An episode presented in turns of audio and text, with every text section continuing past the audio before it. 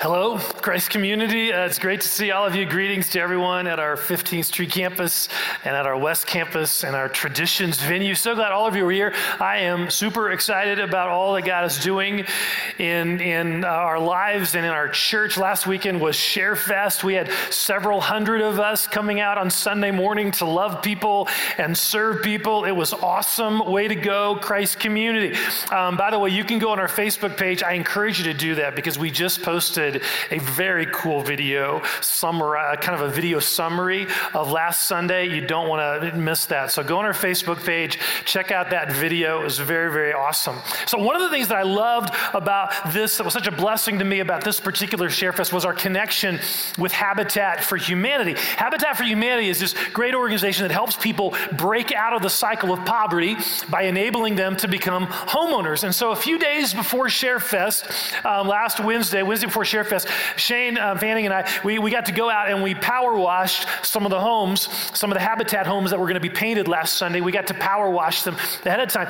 And, and so I got to meet these wonderful people. You know, I got to meet Andy, who is uh, living with the challenge of being legally blind just this gentle soul. And then I got to meet Ruben and, and Josephine. I mean, real people with real stories. I mean, it's one thing to hear statistics, it's another thing to actually meet someone face to face. And this was a big deal to me.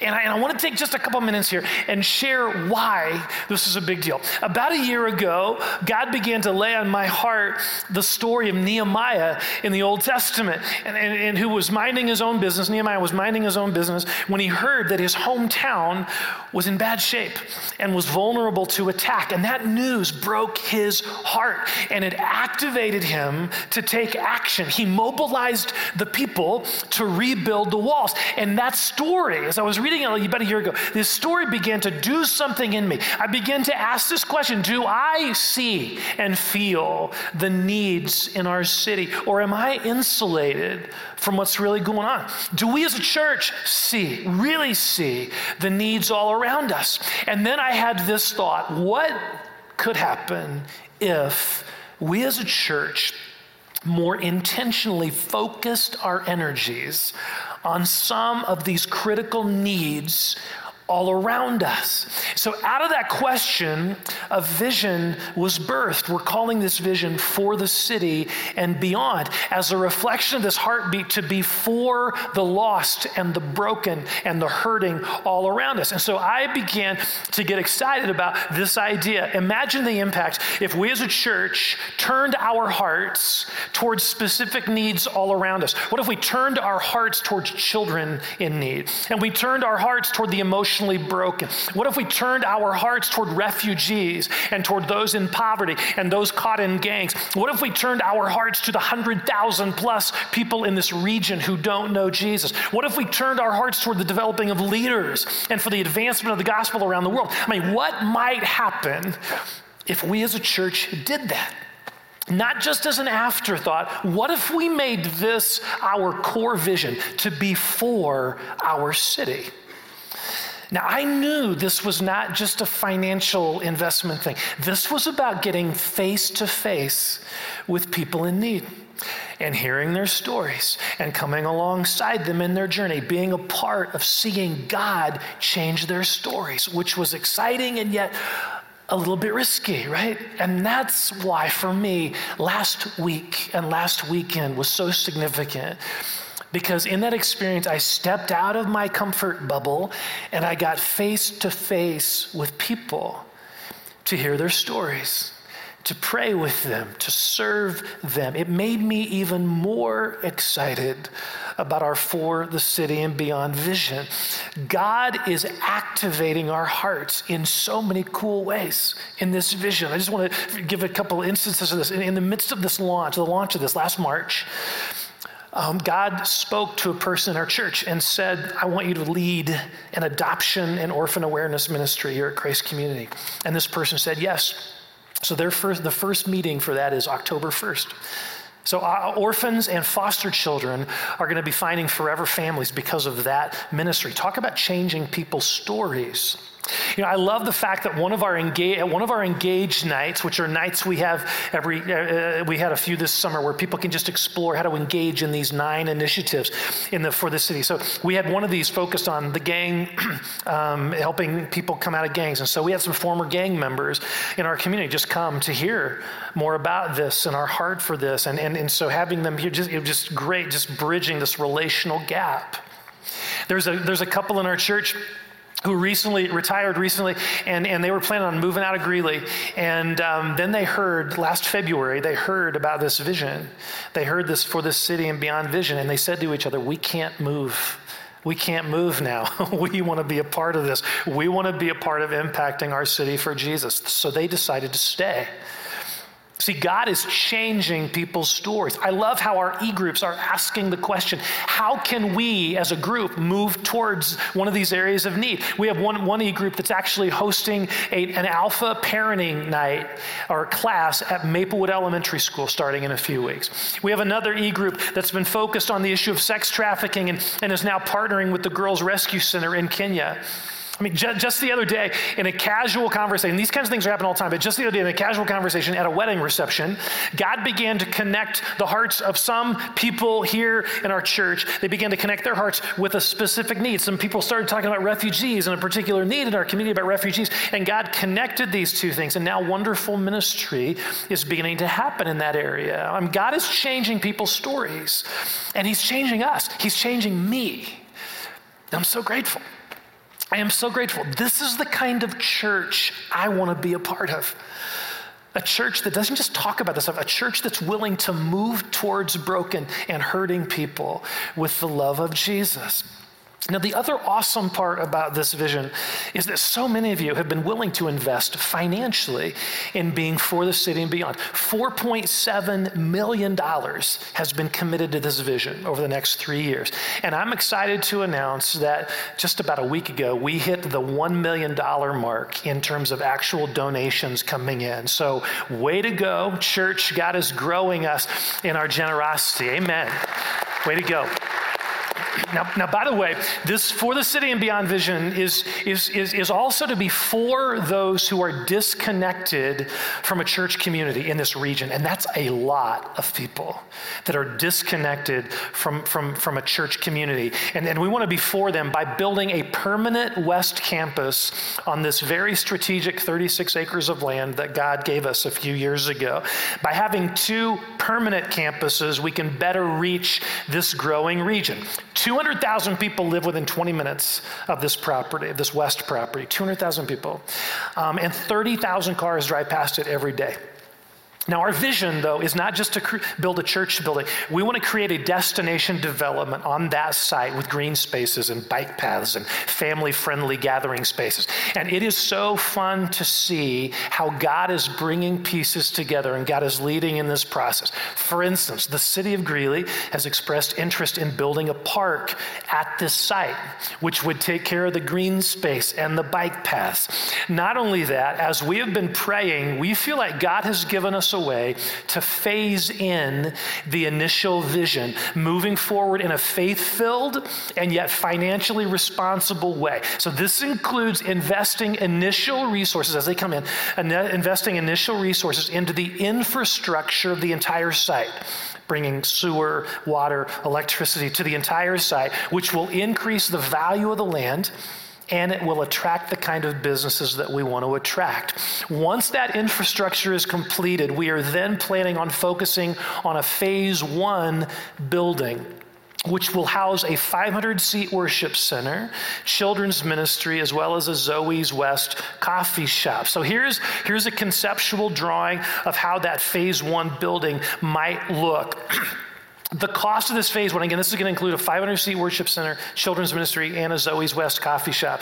The cost of this phase one building is about half the cost of our original vision, which we feel is very doable. Now, we've put together a summary update with this drawing on it. You can pick that up in our lobby. Any of you can pick it up in our lobby after this service. God is changing people's stories, including mine, including ours as a church. And this is just the beginning. I mean, we're just six months into this.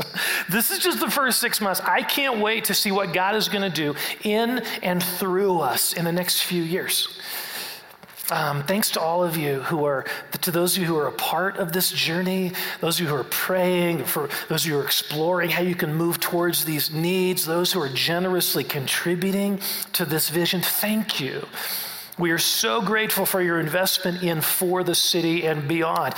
Now, if you are not involved, I invite you to jump on board. It's not too late. You can jump on board. For more information, you can pick up a packet in the lobby in the For the City and Beyond area, you can go to forthecityandbeyond.org, which explains how you can be involved financially. And, and by the way, there's an important kind of marker coming up here. We can begin the infrastructure development once we receive a million and a half dollars um, in donations. We're already over a million, um, but once we re- receive a million and a half, then we can really start um, doing some of the infrastructure things. So if you're able to give your commitment sooner, that would be that would be great. If you're interested in exploring how you might personally engage in one of these nine initiatives for, the, for poverty or for gangs or whatever, um, we're having another engagement in a couple, uh, night in a couple months on November 2nd. You can come and explore at that. I mean, what an amazing adventure that God is inviting us to join Him in. This, this is not normal church, folks. This is not normal. This is not normal church, but it's, it's His heart, it's God's heart. Let's change more people's stories. Um, let's do that. So, can we pray? I just want to pray for just a moment. Let us pray for this vision, and then we're going to jump into the message here. So, God, thank you. Thank you for inviting us into this adventure and what you've already done in just six months, what you have already done, and the pieces that you're bringing together, and the stories that you're changing, and the hearts that you're activating. Thank you. Thank you for what you're doing in me. Thank you for what you're doing in us. Thank you for what you're doing in this community and around the world. We're so grateful. We pray that you would continue to lead us as a church, that you would lead us, you would move us, you would fill us with faith and, and generosity and the courage to move towards lost people and broken people. You would just lead us to, and, and, and activate our hearts to be for our city and beyond in a greater way than ever before. And we pray that you'd use us to change more stories. That's what we long for that you would change more people's lives. So thank you for inviting us to be a part of this. We commit this to you and pray for all these pieces, you'd bring them all together for your glory, God.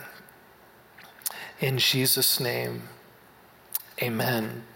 Okay, so, so today we're starting a very important teaching series that can have a significant impact on your spiritual growth. Now, obviously, every teaching series we do is focused on your spiritual growth, but this one is foundational because it is focusing not on the topic of spiritual growth, but rather the context for spiritual growth, the environment for spiritual growth. The topics regarding spiritual growth can change, but the environment, the environment in which that growth happens doesn't change. The Bible makes it very clear that there is a particular context, there is a particular environment that is essential for spiritual growth. And yet, honestly, it is, it is an environment that, for a number of reasons, we often choose to avoid. And that has significant ramifications that choice has significant ramifications. So, so, what is this environment that is essential for spiritual growth? Community. Community. Now, I realize that word has a lot of, different, it's used in a lot of different ways. We live in a community. We want to be for our community. We attend Christ Community Church. I mean, the word community is a very familiar word that, in a general sense, speaks of relationships, being around people. But from a biblical perspective, from a biblical perspective, community is more than just being around people living in proximity to people, having 500 Facebook friends or whatever. Biblically speaking, community is a specific environment where we can connect relationally and grow spiritually. It's an environment where amazing things happen, spiritually speaking. It is a specific environment where we can take off our masks and our social media personas and be real. Where we can listen and be listened to, where we can where we can hear and we can speak the truth in love, where we can be accepted as we are and yet challenged to not stay there.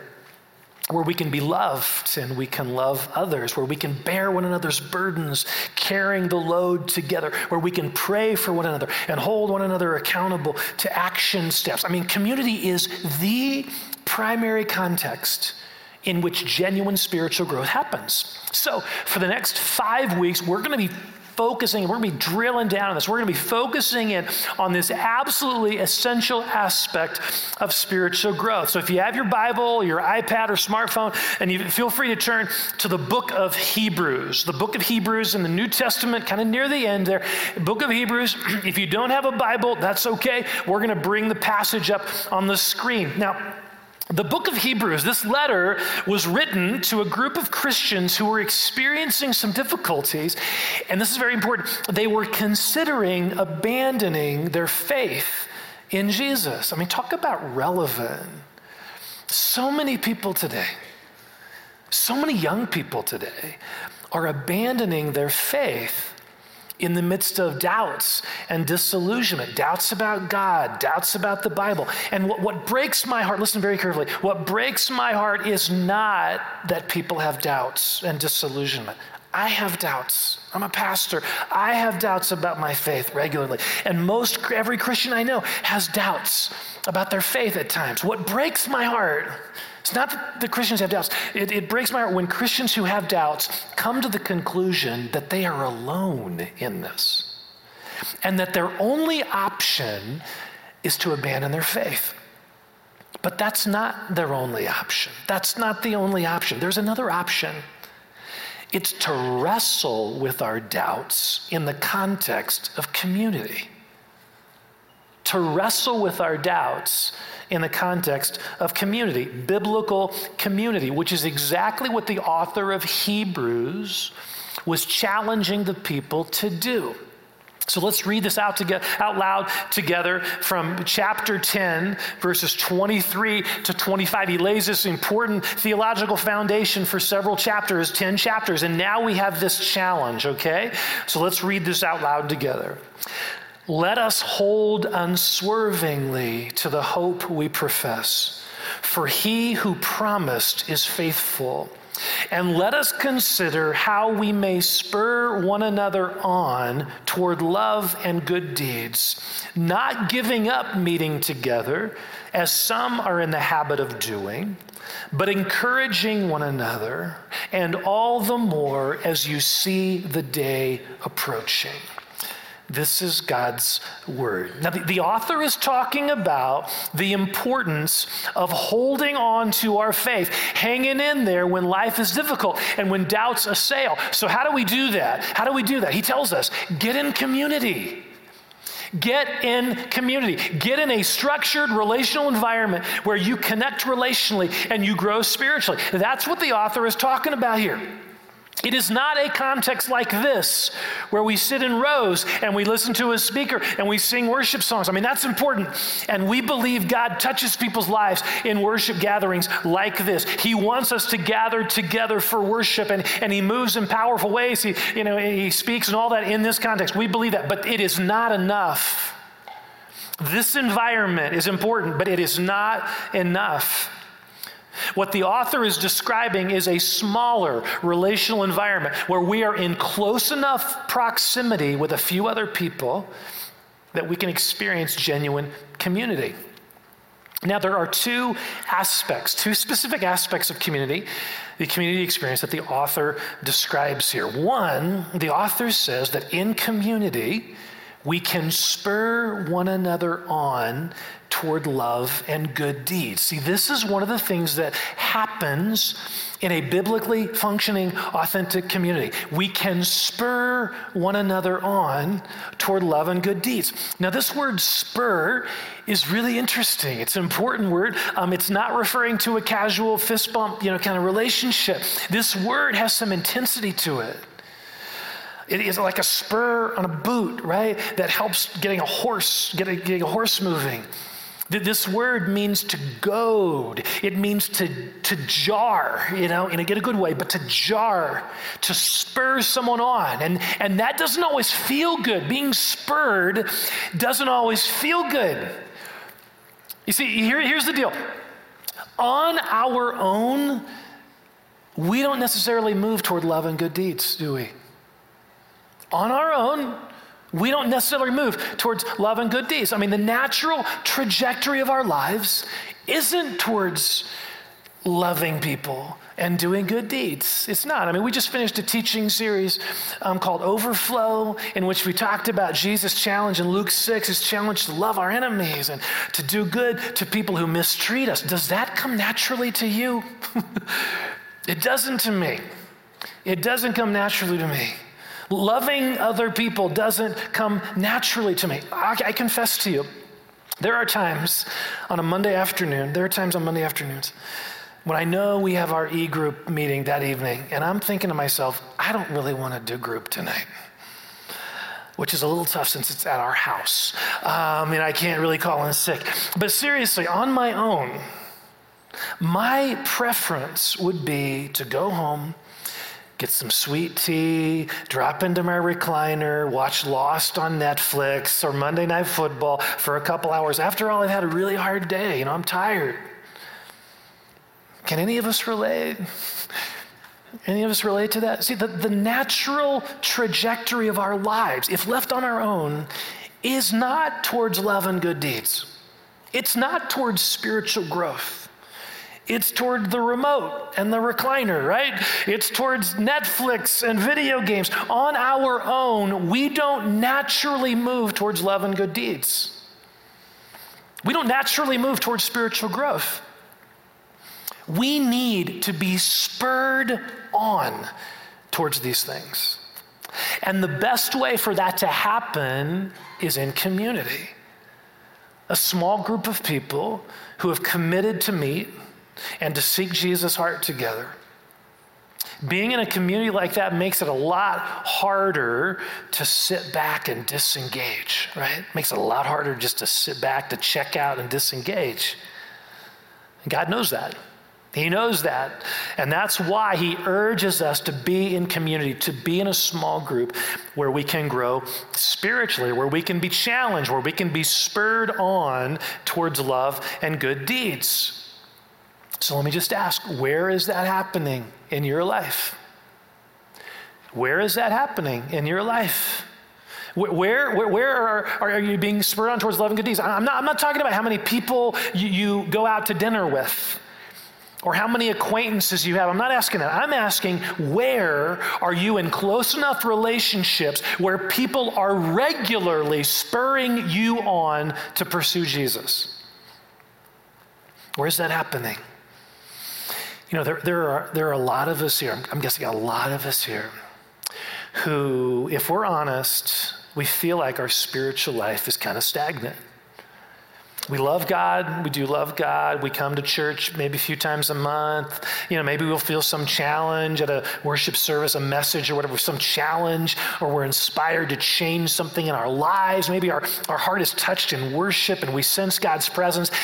And then we go back home and we go back into our routine. We go back to work, we go back to school, and life just sort of goes on at a very rapid pace.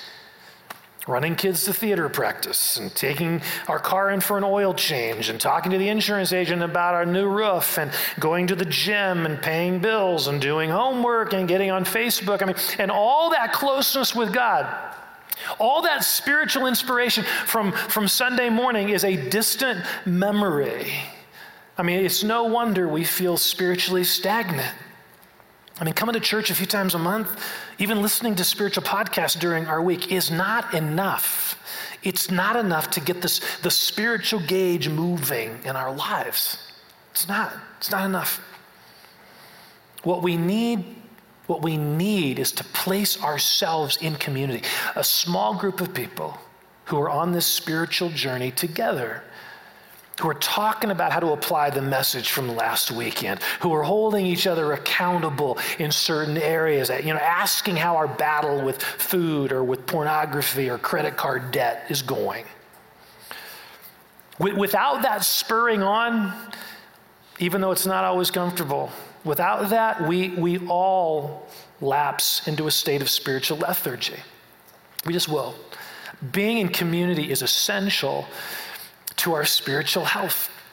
I remember years ago, a long time ago, but one, one summer, during a summer, a friend of mine got me swimming. I was, I was not swimming, and I'm still not, but uh, he got me swimming every morning during the summer at 5.30 a.m. We would get up and we would go swimming. I would never have done that on my own without him getting me out of bed. I would never have done that on my own, but it was so good for me physically and, and emotionally. I mean, it's just good. Exercise, all of so good.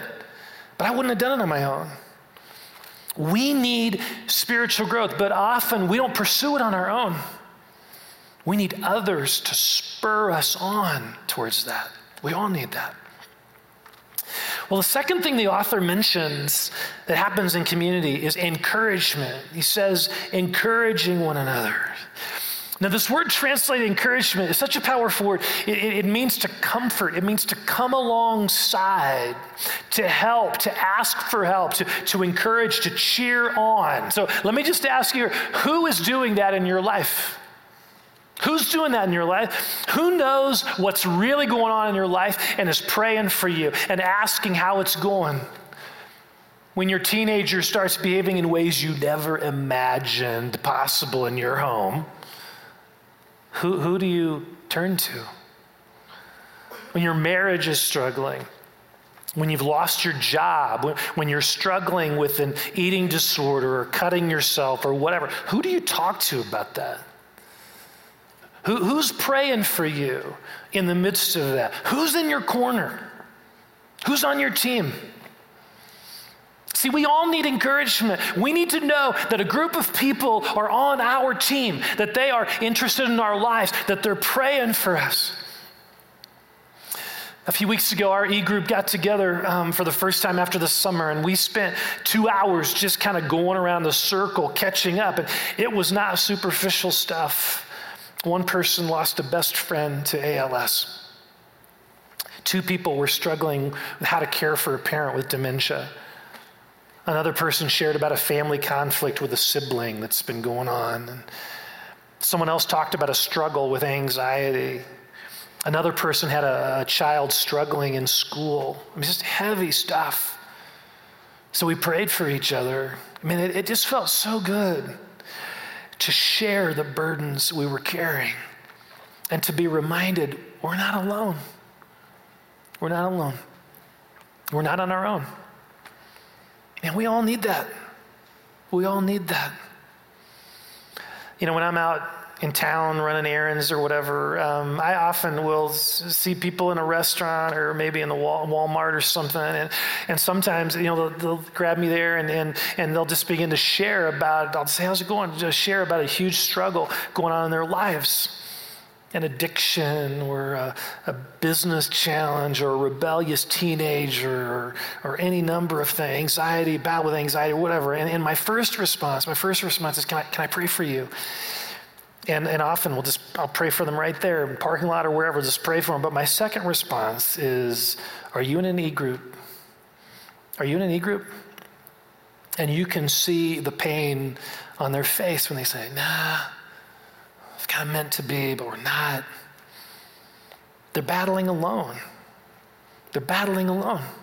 I mean, maybe they're seeing a counselor, which is good, but something more than counseling is needed. They need to be in community, in an environment where they are relationally connected, they are growing together with others. In fact, in fact, I think that a lot of counseling wouldn't be needed if we were just plugged into a healthy community a lot of counseling wouldn't even be needed if we were plugged into a healthy community. See, the sad reality is we often don't realize our need for community until our world crashes around us. And in that moment, we can't just instantly pull together community. We can't just pull that pull an experience of community together on the fly. Which is why this needs to be built into our lives. It needs to become a priority, it needs to become a conviction. A conviction where we, we, we drive a stake in the ground and we say, I will not do the Christian life on my own. We will not do the Christian life on our own. We're just not going to. This is a biblical conviction. As I heard Andy Stanley um, say recently, the Christian life is deeply personal, but it is never intended to be private. It is deeply personal, but it is never intended to be private. We need community. So, given that this is so important from a biblical perspective, what we've been talking about, just given this so important, why don't we make this a priority? Well, look at what the author of Hebrews says, verse 25. We have the answer right here not giving up meeting together as some are in the habit of doing. See, we all know how habits work, right? A habit is something that starts with one action, but then over time it becomes routine. We, we start doing this without even thinking about it. It becomes a habit.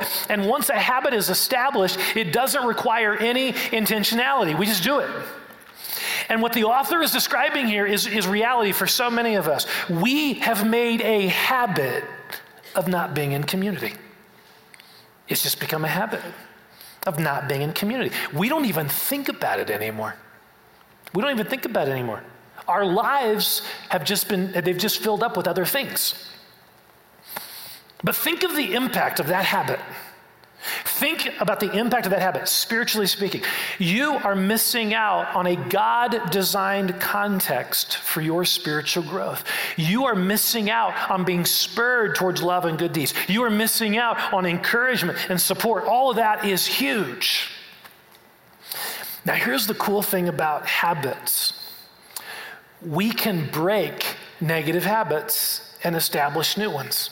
I forget the statistics, say like in six weeks or I forget what it is, but it's not a huge amount of time where we actually can break an old habit and establish a new habit.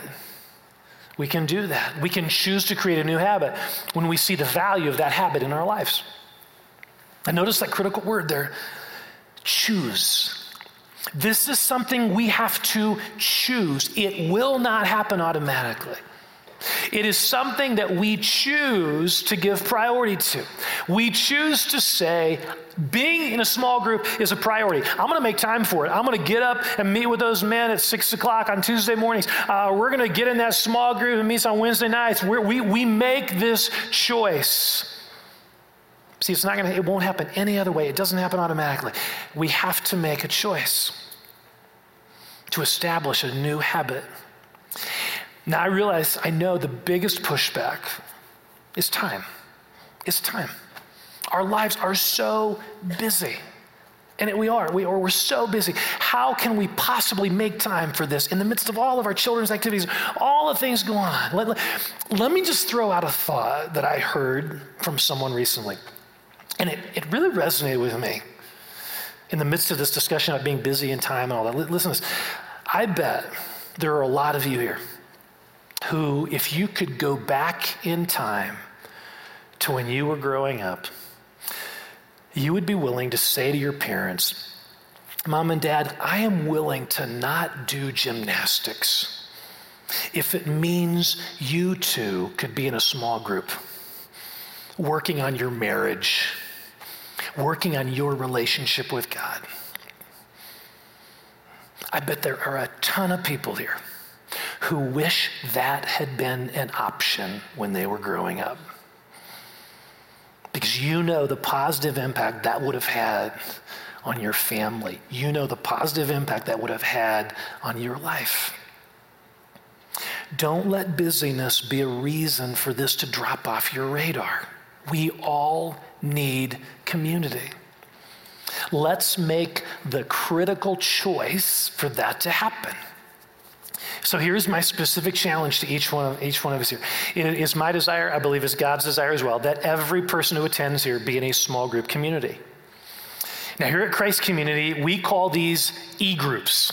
E groups. What is an e group? You know, it is not online, okay? So some people are like, what's an e group? No, the, the E in e group stands for our three core values as a church. The three things we, we want everyone to grow as a disciple. These are the three things that we believe that the way that happens. Three things embracing the gospel, experiencing the Spirit, engaging in mission. We think that's what a disciple looks like. So we want every e group to be growing together in those things, spurring one another on toward love and good deeds. We have men's Z groups, we have women's Z groups, we have single Z groups, we have couple Z groups or mixed Z groups. The demographics are varied, but the core values in every e group is the same a small group of people who are committed to moving together towards gospel, spirit, and mission.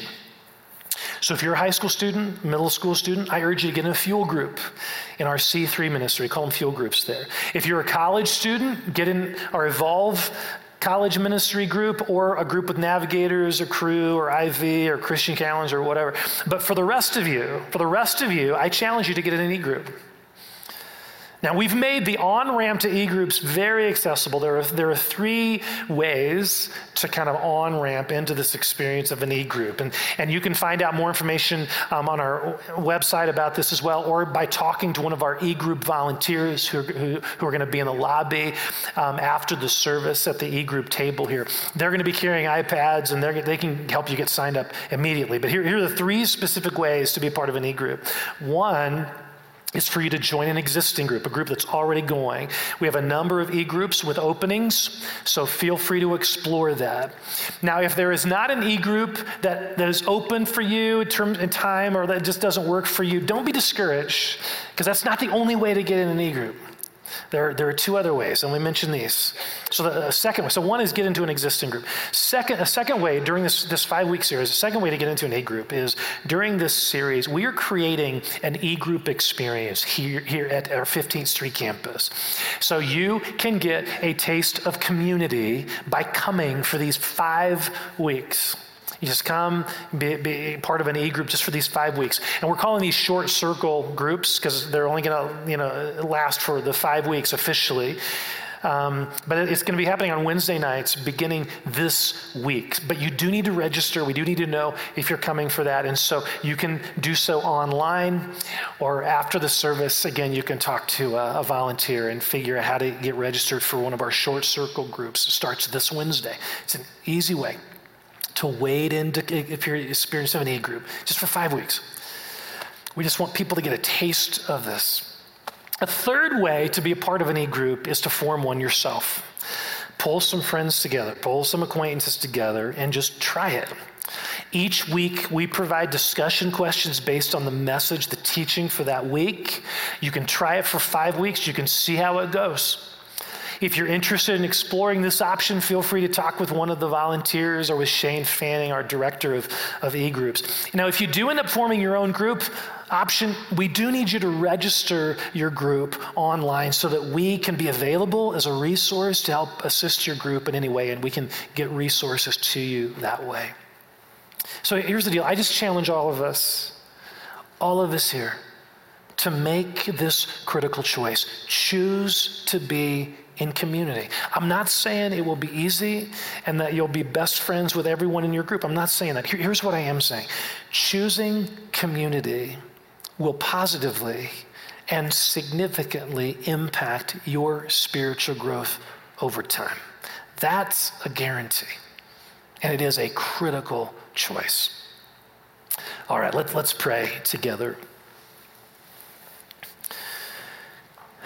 Father, thank you so much for this challenge. Thank you so much for your word that over and over again reinforces this idea of the importance of being in community so that we're not alone. And Father, I pray, we pray right now that you would move in our hearts regarding this choice you would move in our hearts.